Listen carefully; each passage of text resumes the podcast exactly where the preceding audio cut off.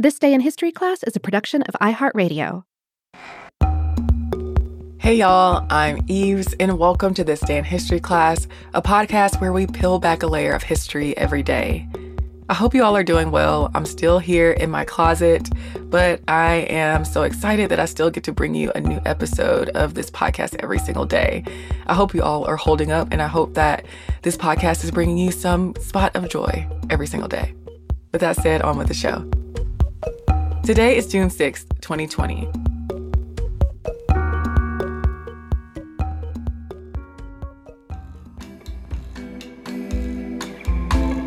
The day was June 6, 1825. Kamehameha III, the third king of the Kingdom of Hawaii, ascended to the throne. Kamehameha III was Hawaii's longest reigning monarch.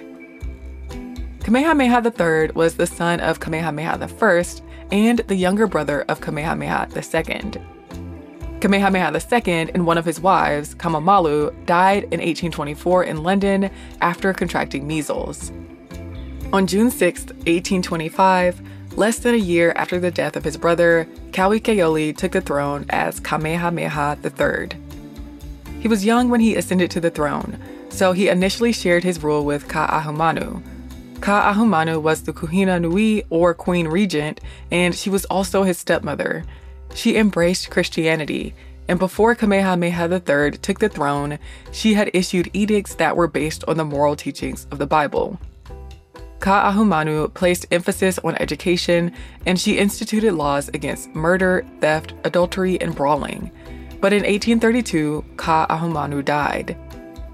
At that point, Kamehameha's sister, Kinau, took Ka'ahumanu's place.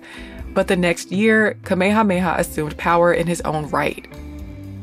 For a short time, Kamehameha rebelled against his Christian teachings, but he soon settled into his role and worked to formalize Hawaiian government.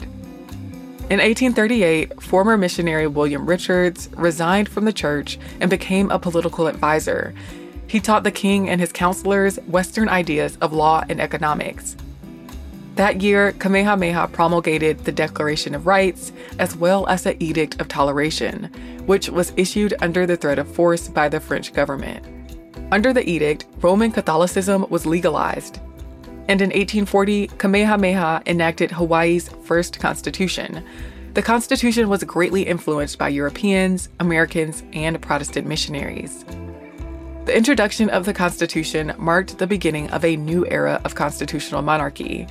Kamehameha established judicial and executive branches of government. In 1843, British Captain Lord George Paulet pressured Kamehameha into relinquishing the Hawaiian kingdom to British rule.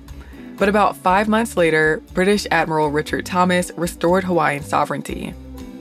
At the end of this period, Kamehameha gave a speech in which he said, quote, The life of the land is perpetuated in righteousness. This statement became Hawaii's state motto.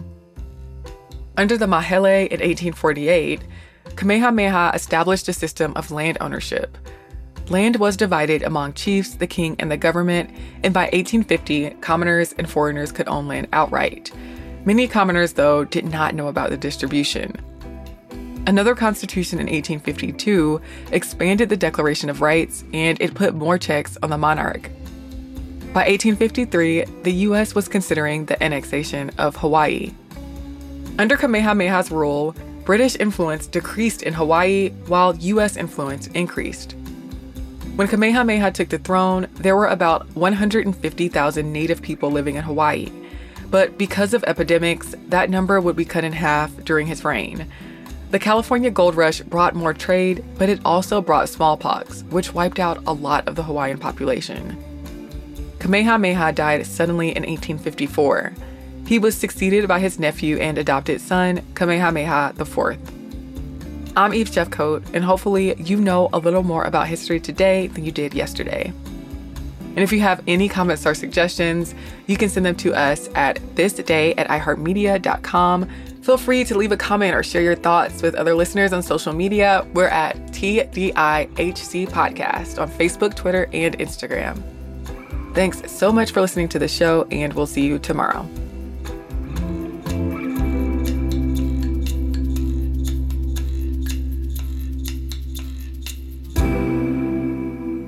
For more podcasts from iHeartRadio, visit the iHeartRadio app, Apple Podcasts, or wherever you listen to your favorite shows.